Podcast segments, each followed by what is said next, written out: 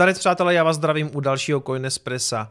Hele, přemýšlel jsem po tom posledním streamu o tom klukovi, co je mu 11 a dívá se na mě pravidelně. Peťo, já tě zdravím. A docela mě to jako překvapilo, že někdo takovej mladý 11-letý kluk se dívá na takovýhle obsah, který si myslím, že jako je poměrně složitý, takže já ti gratuluju k tomu, jestli tohle to dáváš pravidelně jsi dobrý, já se v tom někdy sám nevyznám. A přemýšlel jsem, co mu na to tak jako asi říká jako jeho mamka, třeba jako na co se to díváš. Každý kluk v tvém věku, když je normální, tak se dívá na nějaký blbce, co hrajou Fortnite nebo PUBG a ty se díváš tady na toho blázna, co ti chce akorát vymít hlavu s nějakýma digitálníma mincema, které ani neexistují. Nedívej se na to, bez tak jediný, co ten borec chce je, aby si skoupil jeho mikinu. Přesně tak, přátelé, vítejte u Oslího můstku. Mikina už je v prodeji u mě v e-shopu za 1290 korun, ale samozřejmě, když se podíváte do mého e-shopu, tak tam nenajdete jenom mikinu, ale také ponožky, kšiltovku, peněženku a spoustu zajímavých věcí, které jinde nenajdete, takže nakupujte, budou Vánoce, uděláte radost svým blízkým a my jdeme na graf.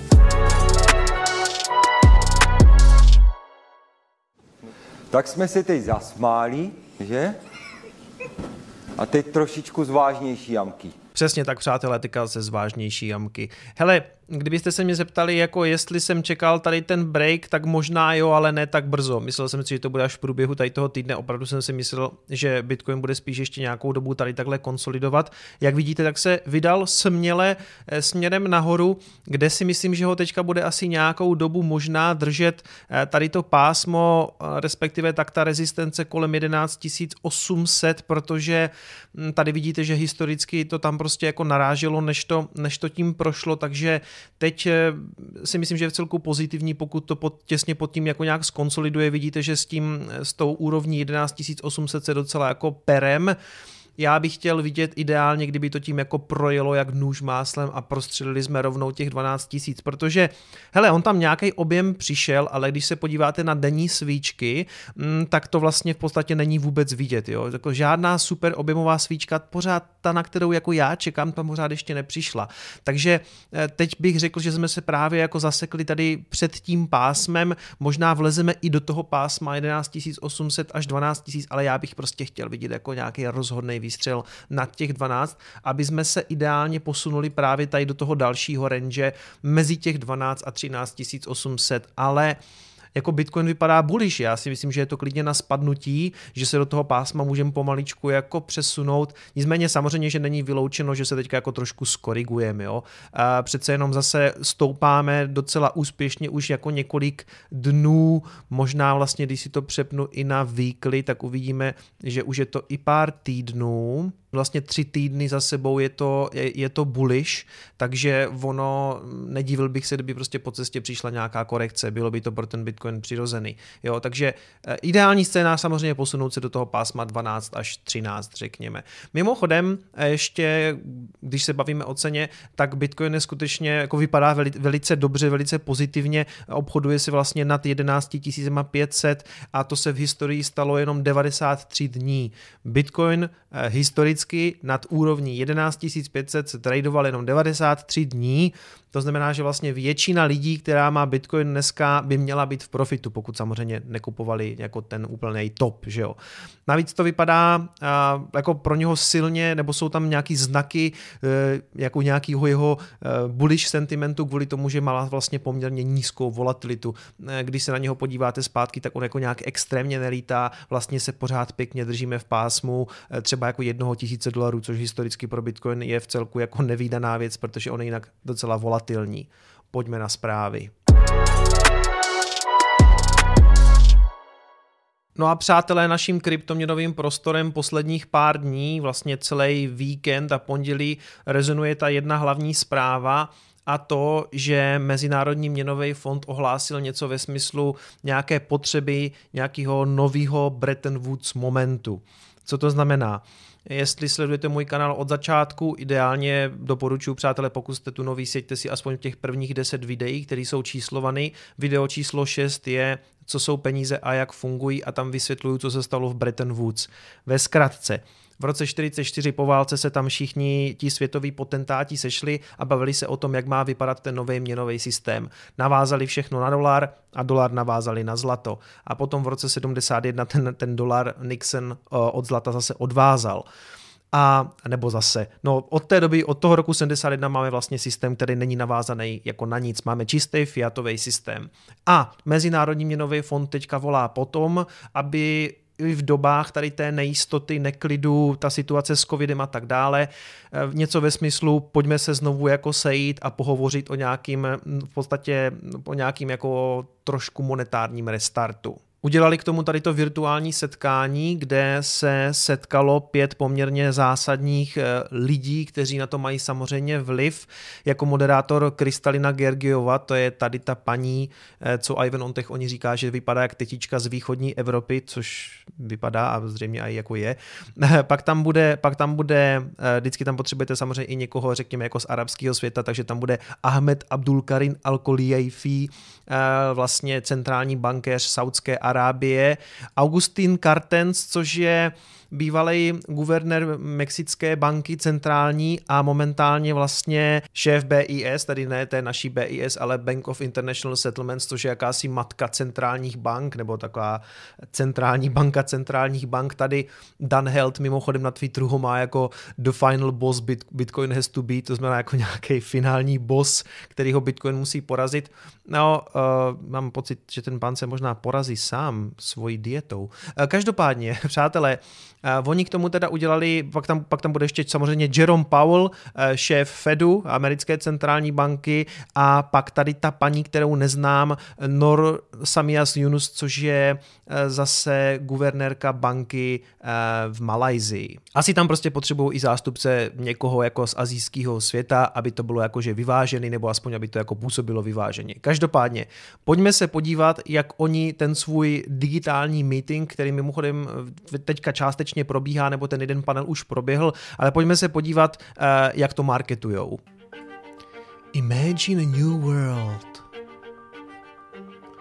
of digital currencies. Jaký překvapení tady máme. Imagine the opportunities and risks for capital flows, monetary policy, financial inclusion.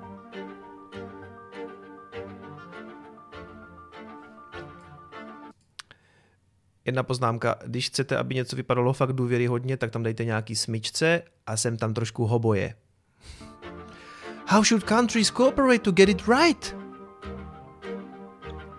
What will future cross-border payments look like?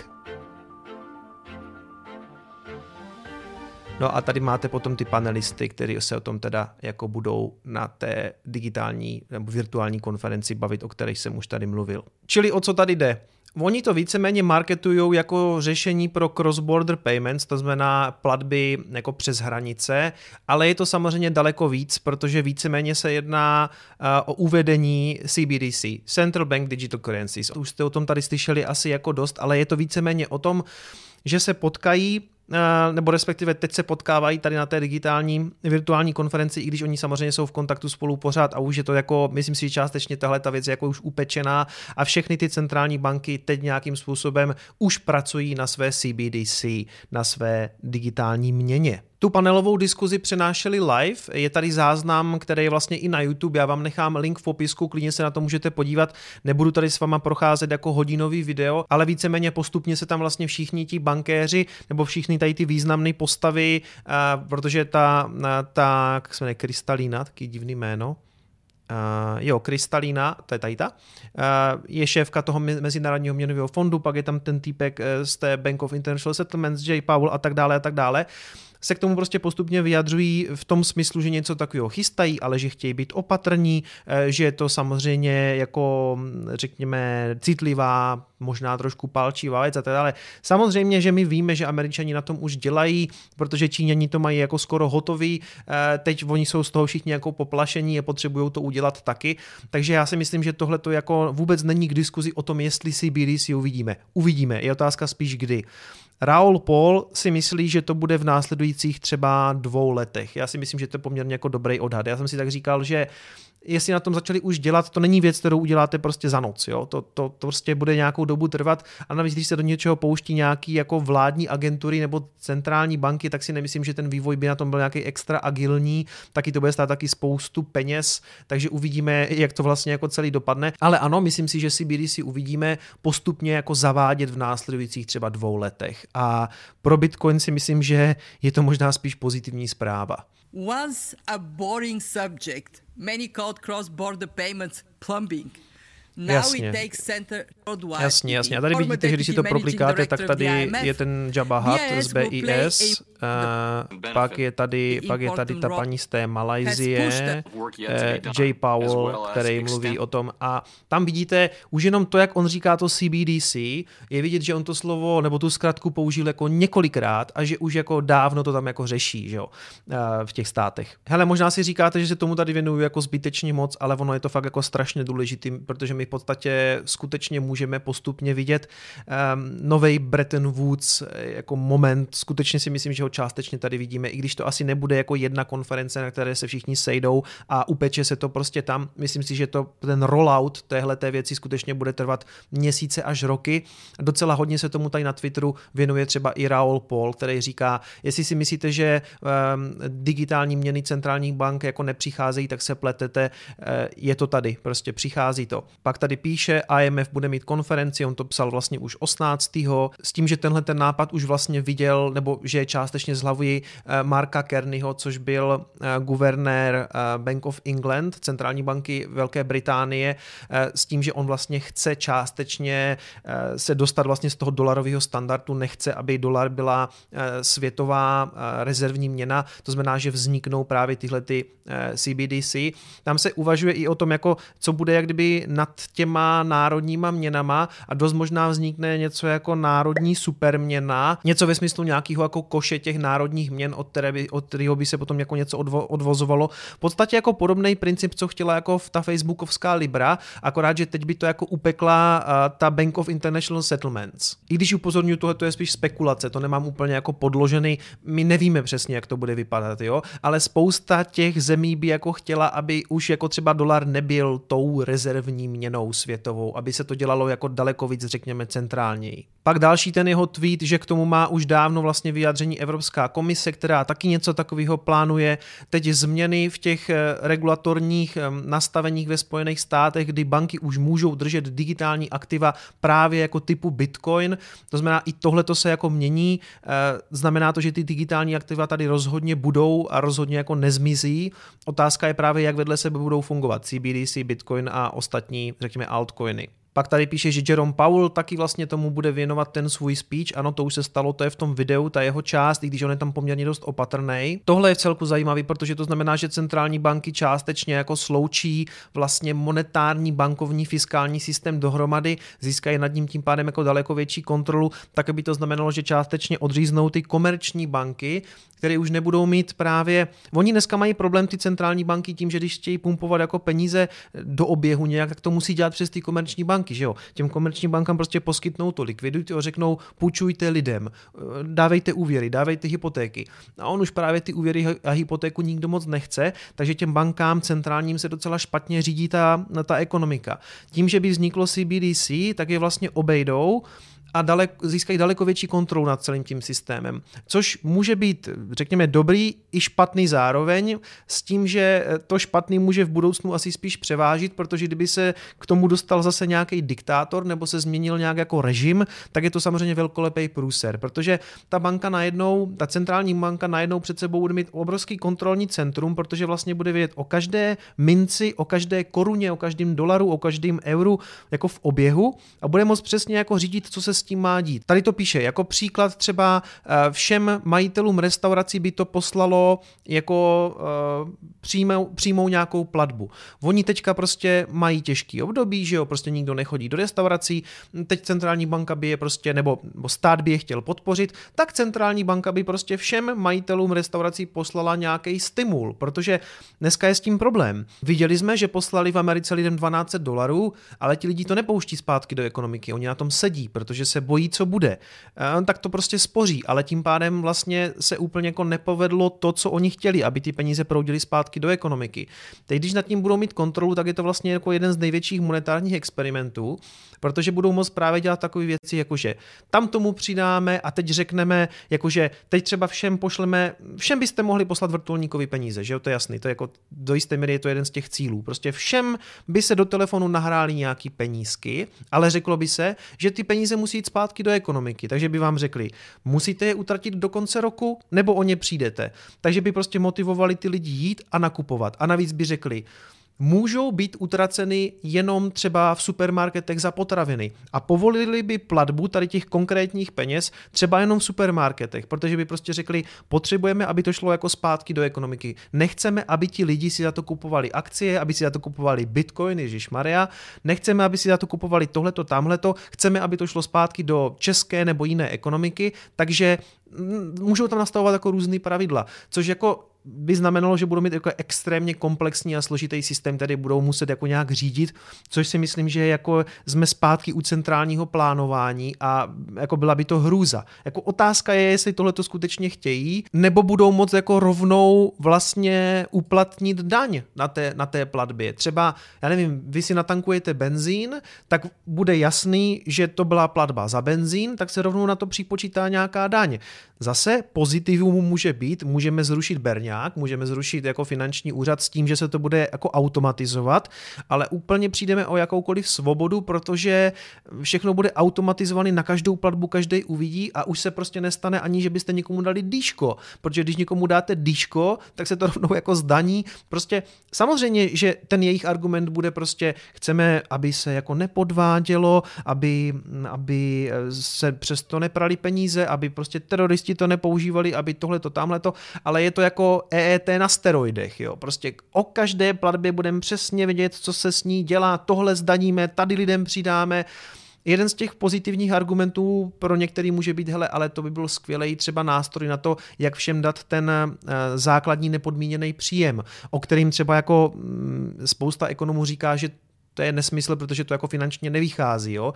Ale kdyby se ta centrální banka rozhodla to takhle dělat, všem by prostě nahrála nějaký peníze, spoustu lidí by to jako uvítalo, byli by hrozně rádi. Akorát jako výhledově by se to zřejmě zhroutilo, protože my na to prostě peníze nemáme. My nemáme prostě peníze na nepodmíněný příjem, takže by se to zřejmě dělalo tak, že by se to jako natisklo ze vzduchu. No a tohle to budete dělat dlouhodobě a zhroutí se to, že jo. Pak, že nová norma by vlastně byly různé eh, úrokové sazby, to by se tím zase krásně jako regulovalo, tady chceme dát takový úroky, tady takový centrálně byste si to naplánovali, tady byste takhle tahali za páky a jenom byste jako vlastně dělali takový jako eh, monetární ekonomické testy na obyvatelích. Já chci u toho hlavně říct, eh, Nemyslete si, že jako ty centrální banky ví, co dělají, to je absolutně nevyzkoušená věc. Oni se pouští na pole, kde ještě nikdo nebyl, jo? to znamená, tohle bude jako fakt zajímavý. A ono, ten rollout, jak říkám, bude trvat dlouho, ale, ale to je fakt jako brutální jako pokus. Já si myslím, že jako spousta lidí vůbec jako neví, co se tady chystá, ale oni to neví pořádně ani ti centrální bankéři, protože hej, to bude prostě mes.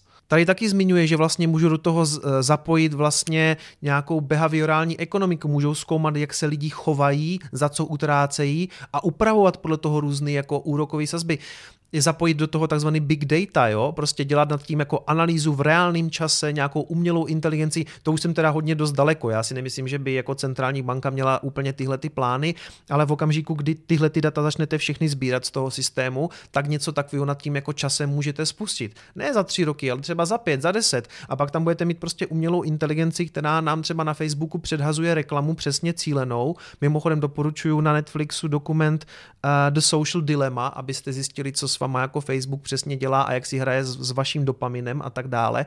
Zajímavý minimálně, jako, jak doporučuju. Něco takového by se vlastně dalo zavíst do té ekonomiky, prostě jak stimulovat lidi k nákupu, jak udělat tohle, aby si koupili, jak, jakou tady dát slevu, aby nakupovali. Uh, ty, to je... Mm, mm, pak tady píše, má to jako velký nevýhody, ale taky velký výhody a spousta lidí bude říkat, že to se bere hodně svobod, což je pravda. On tady píše, že by to jako mohlo být klíč k tomu, jak udělat vlastně revoluční výběr daní, že bychom mohli jako snížit třeba ten eh, aparát, že jo, který to jako vybírá na berňáku, protože by se to automatizovalo, což zní jako tak pozitivně, ale jak říkám, jako ty svobody by byly pryč a vlastně by jako viděli na každou platbu, úplně jako ztráta jakékoliv, jakéhokoliv vlastně soukromí svobody a pak tady píše e, taky, že vlastně během tří až pěti let si myslí, že to bude znamenat eh, skutečně odklon od dolaru jako rezervní měny, spíš jako příklon k nějakému tomu právě balíku těch měn, tak jak to právě vymyslela ta Libra, to jsem tady říkal. No a co to znamená pro Bitcoin? On tady píše, že by to skutečně mohlo znamenat nějakou uh, regulatorní arbitráž ve smyslu, že spousta těch bank teda se bude možná snažit uh, nějakým způsobem jako potlačit to, aby lidi používali Bitcoin, ale on tady píše, že si myslí, že se to nepovede stejně tak, jak se jako nezašlapalo použití zlata a že si nemyslí, že by to jako nějak fungovalo, protože mm, prostě není úplně tak jednoduchý jako lidem ten Bitcoin sebrat a navíc si myslím, že žijeme v moc svobodném světě na to, aby vyšel nějaký executive order, tak jak kdysi na zlato a řekne se prostě, že teď se jako Bitcoin zabaví nebo jako vykoupí. On říká, že když se to vezme kolem a kolem, tak se zlatem jsme taky žili prostě vlastně několik milení a byl to způsob, jak vystoupit vždycky z monetárního systému a přelít se do zlata a s Bitcoinem, že to zvládneme taky. Že o to nemá strach a že je to možná jako story pro nějaký, spíš pro nějaký jako jiný den, jako ve smyslu, že, že o tom povíme jindy. V tuhle chvíli ale ten pozitivní dopad pro Bitcoin a zlato bude jako nevýdaný, si myslí Raoul Paul, a spíš to otevře jako globální eh, jako akceptaci to, toho Bitcoinu. On to možná myslí v tom smyslu, že spousta firm, když uvidí, co se tady jako chystá, tak už teď se do něho začne hedžovat. Konec konců to už vidíme. Další věc, co píše, že tohle bude fakt jako blbý pro banky, který tím pádem budou jako, na který se bude útočit ze strany těch centrálních bank, teď mají v zádech fintech typu jako Revolut a kryptoměny. Takže oni jako ztrácí tu svou roli ve finančním systému čím dál víc a jak říká Anthony Pompliano, shortujte bank, banky, longujte Bitcoin. A já přidávám samozřejmě moje oblíbené štosujte saty. Podle Raola Pola ta velká stěna peněz, stěna je takový zvláštní, ale OK, the wall of money, prostě přichází Bitcoin je ochrana jako, jako ten nejlepší prostě rezervní asset. Bitcoin je svoboda, Bitcoin je budoucí hodnota a Bitcoin je budoucnost. Všechno se mění a mění se to rychle. Hele, možná tohle to byl fakt dlouhý segment, ale já si myslím, že je to prostě důležitý. Já jsem to tady ještě zmínit chtěl. Možná by si to zasloužilo i samostatný video, takový to moje, uh, takový to moje fundamentální, protože uh, No dřív, dřív nebo později takový video asi udělám na CBDC, protože je potřeba o tom promluvit jako tak, abych si ty myšlenky trochu utřídil, dal tomu nějakou lepší formu, než tady ten můj eh, coinespressový brainstorming, aby jsem to jako mohl předat na ten internet trošku líp, takže se k tomu dřív nebo později asi vrátím. Pojďme dál. Upřímně řečeno, já jsem si chtěl hlavně věnovat těm CBDC a tomu setkání IMF, ale máme tady samozřejmě i nějaký takový drb. Eh, Peter Schiff je obviněný z toho, respektive jeho banka, on má tu banku, která se jmenuje Euro-Pacific, Euro, Euro-Pacific Bank, která eh, sídlí, která sídlí v Porto Riku a momentálně je vyšetřovaný takzvanou J5, což je eh, nějaký združení těch daňových autorit z velkých západních ekonomik. Obvinují ho z toho, nebo respektive obvinují tu jeho banku z toho, že vlastně poskytovala bankovní služby nějakým známým kriminálníkům a taky zřejmě tihleti kriminálníci pomocí té jeho banky údajně teda unikali placení daním. On všechny ty, ty nařčení popírá a já bych chtěl tomu říct, že samozřejmě dokud není prokázáno jinak, tak Peter Schiff je nevinný. Každopádně ta jeho banka z toho obviněná je a teď si do něho docela dost rýpl, nebo respektive dělal rozhovor pro 60 sekund sekund a ten reportér byl skutečně tady s těma otázkama dost neodbitný, protože já myslím, že Peter Schiff hlavně očekával otázky na současný stav ekonomiky a co si o tom myslí a on nějaké části toho rozhovoru ten reportér začal šít tady do té kauzy, Peter Schiff to úplně nezvládl, odešel a nakonec ještě to převzala jeho žena, což mě přišlo už jako úplně zcestný. Pojďme se na to podívat. Well, you do know the IRS visited you this year. Surely that was an indicator. Hey, look, look, it people can be investigated for all sorts of reasons. Doesn't mean you did anything wrong. What did they say to you when they came when the IRS came to your business to you this year? What, what did they tell you? Look, as I said, they didn't say that we did anything wrong. What did they say? I'm, I, look, I'm not, I'm not allowed to discuss it per that government. Peter Schiff is rarely lost for answers. I'm not asking any more questions on the bank. That's it. I'm done. I'll rephrase the question. There's no more questions. No more questions. Let them use it. But when it comes to the bank, Listen, Peter. All right. This is ridiculous. This is, I don't even know what they're trying to do. he leaves the final word to his wife. Hi, what was the point of you asking? What What were you trying to get from this interview? Your, your husband's bank is at the centre of a major investigation which we're investigating. So they're fair, fair questions to ask. Peter's a public person, he's a media person, he's running an international bank that is the subject of a large investigation. Go away. Yeah. Just go away from it. Hmm. Hele, tohle, myslím, že tohle si jako Peter Schiff moc nedal, uh, moc to jako nezvládl. Takhle, spousta spousta fanoušků Bitcoinu mu tak jako tak trošku přeje, že to má za to, že jako hejtil Bitcoin a tak. Já si myslím, že hele, Peter Schiff je jako dobrý borec, který jako rozumí rakouské ekonomické škole vlastně svým způsobem je to jako náš člověk, protože si myslím, že jako historicky Bitcoinu spíš dělal jako reklamu tím, jak ho vždycky jako hejtil. Já si myslím, že Bitcoin nikdy nepochopil, ale jako na druhou stranu prostě je to zase fanoušek zlata, šíl vždycky do toho, jak funguje ten dnešní monetární systém, takže do jisté míry já bych řekl, že spíš s ním máme víc společného, než by nás jako něco rozdělovalo. To, že nechápe Bitcoin, to, že, to, že nikdy jako na, na, tu, na to nepřistoupil, pořád říkal, že je to podvod a tyhle ty věci, to mě jako mrzí, ale nemyslím si, že by si zasloužil od té naší komunity jako nějaký um, nějakou, nějaký jako posměch za tohleto. Otázka je samozřejmě, jestli s, s těma kriminálníkama spolupracoval, to já nevím, to se musí jako ukázat, ale opakuju, že dokud se neprokáže, že je vinej, tak je nevinej. Jdeme dál. Přátelé, udělám dneska radost všem, kteří mě prosili o to, jestli bych sem tam nepohovořil o Virgin Galacticu, když jsem vlastně do toho investoval.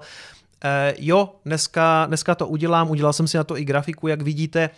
Ne, takhle, neříkám, že by to nějak nahrazovalo ten segment o Tesle, já mám Teslu pořád rád, i když jsem z ní jako vystoupil, už když tam nemám pozici, tak pořád mám Teslu rád a uh, jsem tam i tady prostě stále budu pokrývat, ale jsem tam prostě pokryju i ten Virgin Galactic, ale ono k tomu Virginu těch zpráv zase tolik nevychází, uh, myslím si, že se o tom tady zmíním třeba jednou za měsíc, takže pojďme na to. Vypadá to, že, a já už jsem to zmiňoval na streamu, uh, se blíží vlastně další dva testovací lety, který by Virgin Galactic měl realizovat ještě letos, respektive dokonce v následujících týdnech.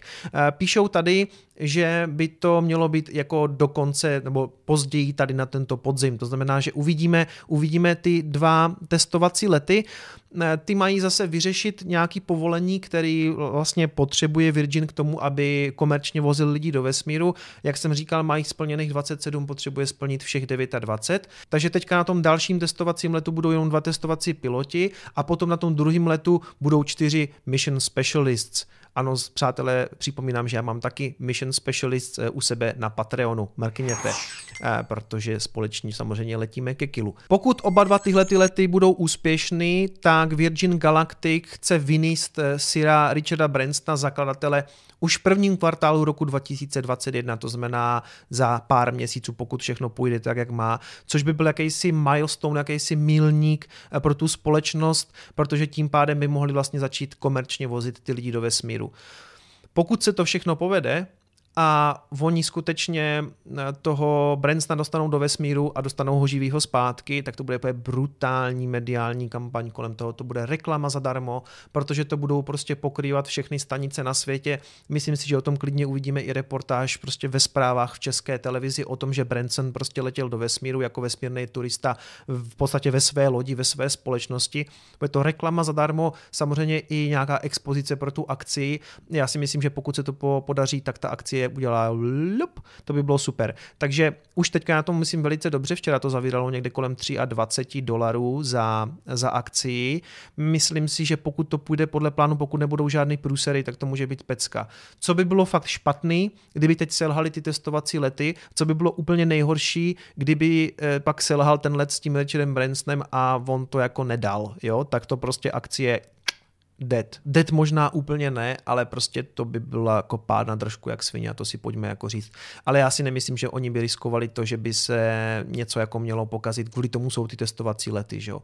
Takže přátelé, dneska jsem se chtěl věnovat hlavně CBDC, myslím si, že do konce týdne vyjde ještě jedno Coin Espresso a ještě jsem chtěl říct, že naším hostem v neděli na streamu bude Juraj Bednár. Vy si zatím mějte krásně, dávejte na sebe pozor, přeju vám hlavně teďka v této době hodně zdraví raději seďte doma a když už jdete ven, tak si prosím dejte roušku. Mějte se krásně. Ahoj.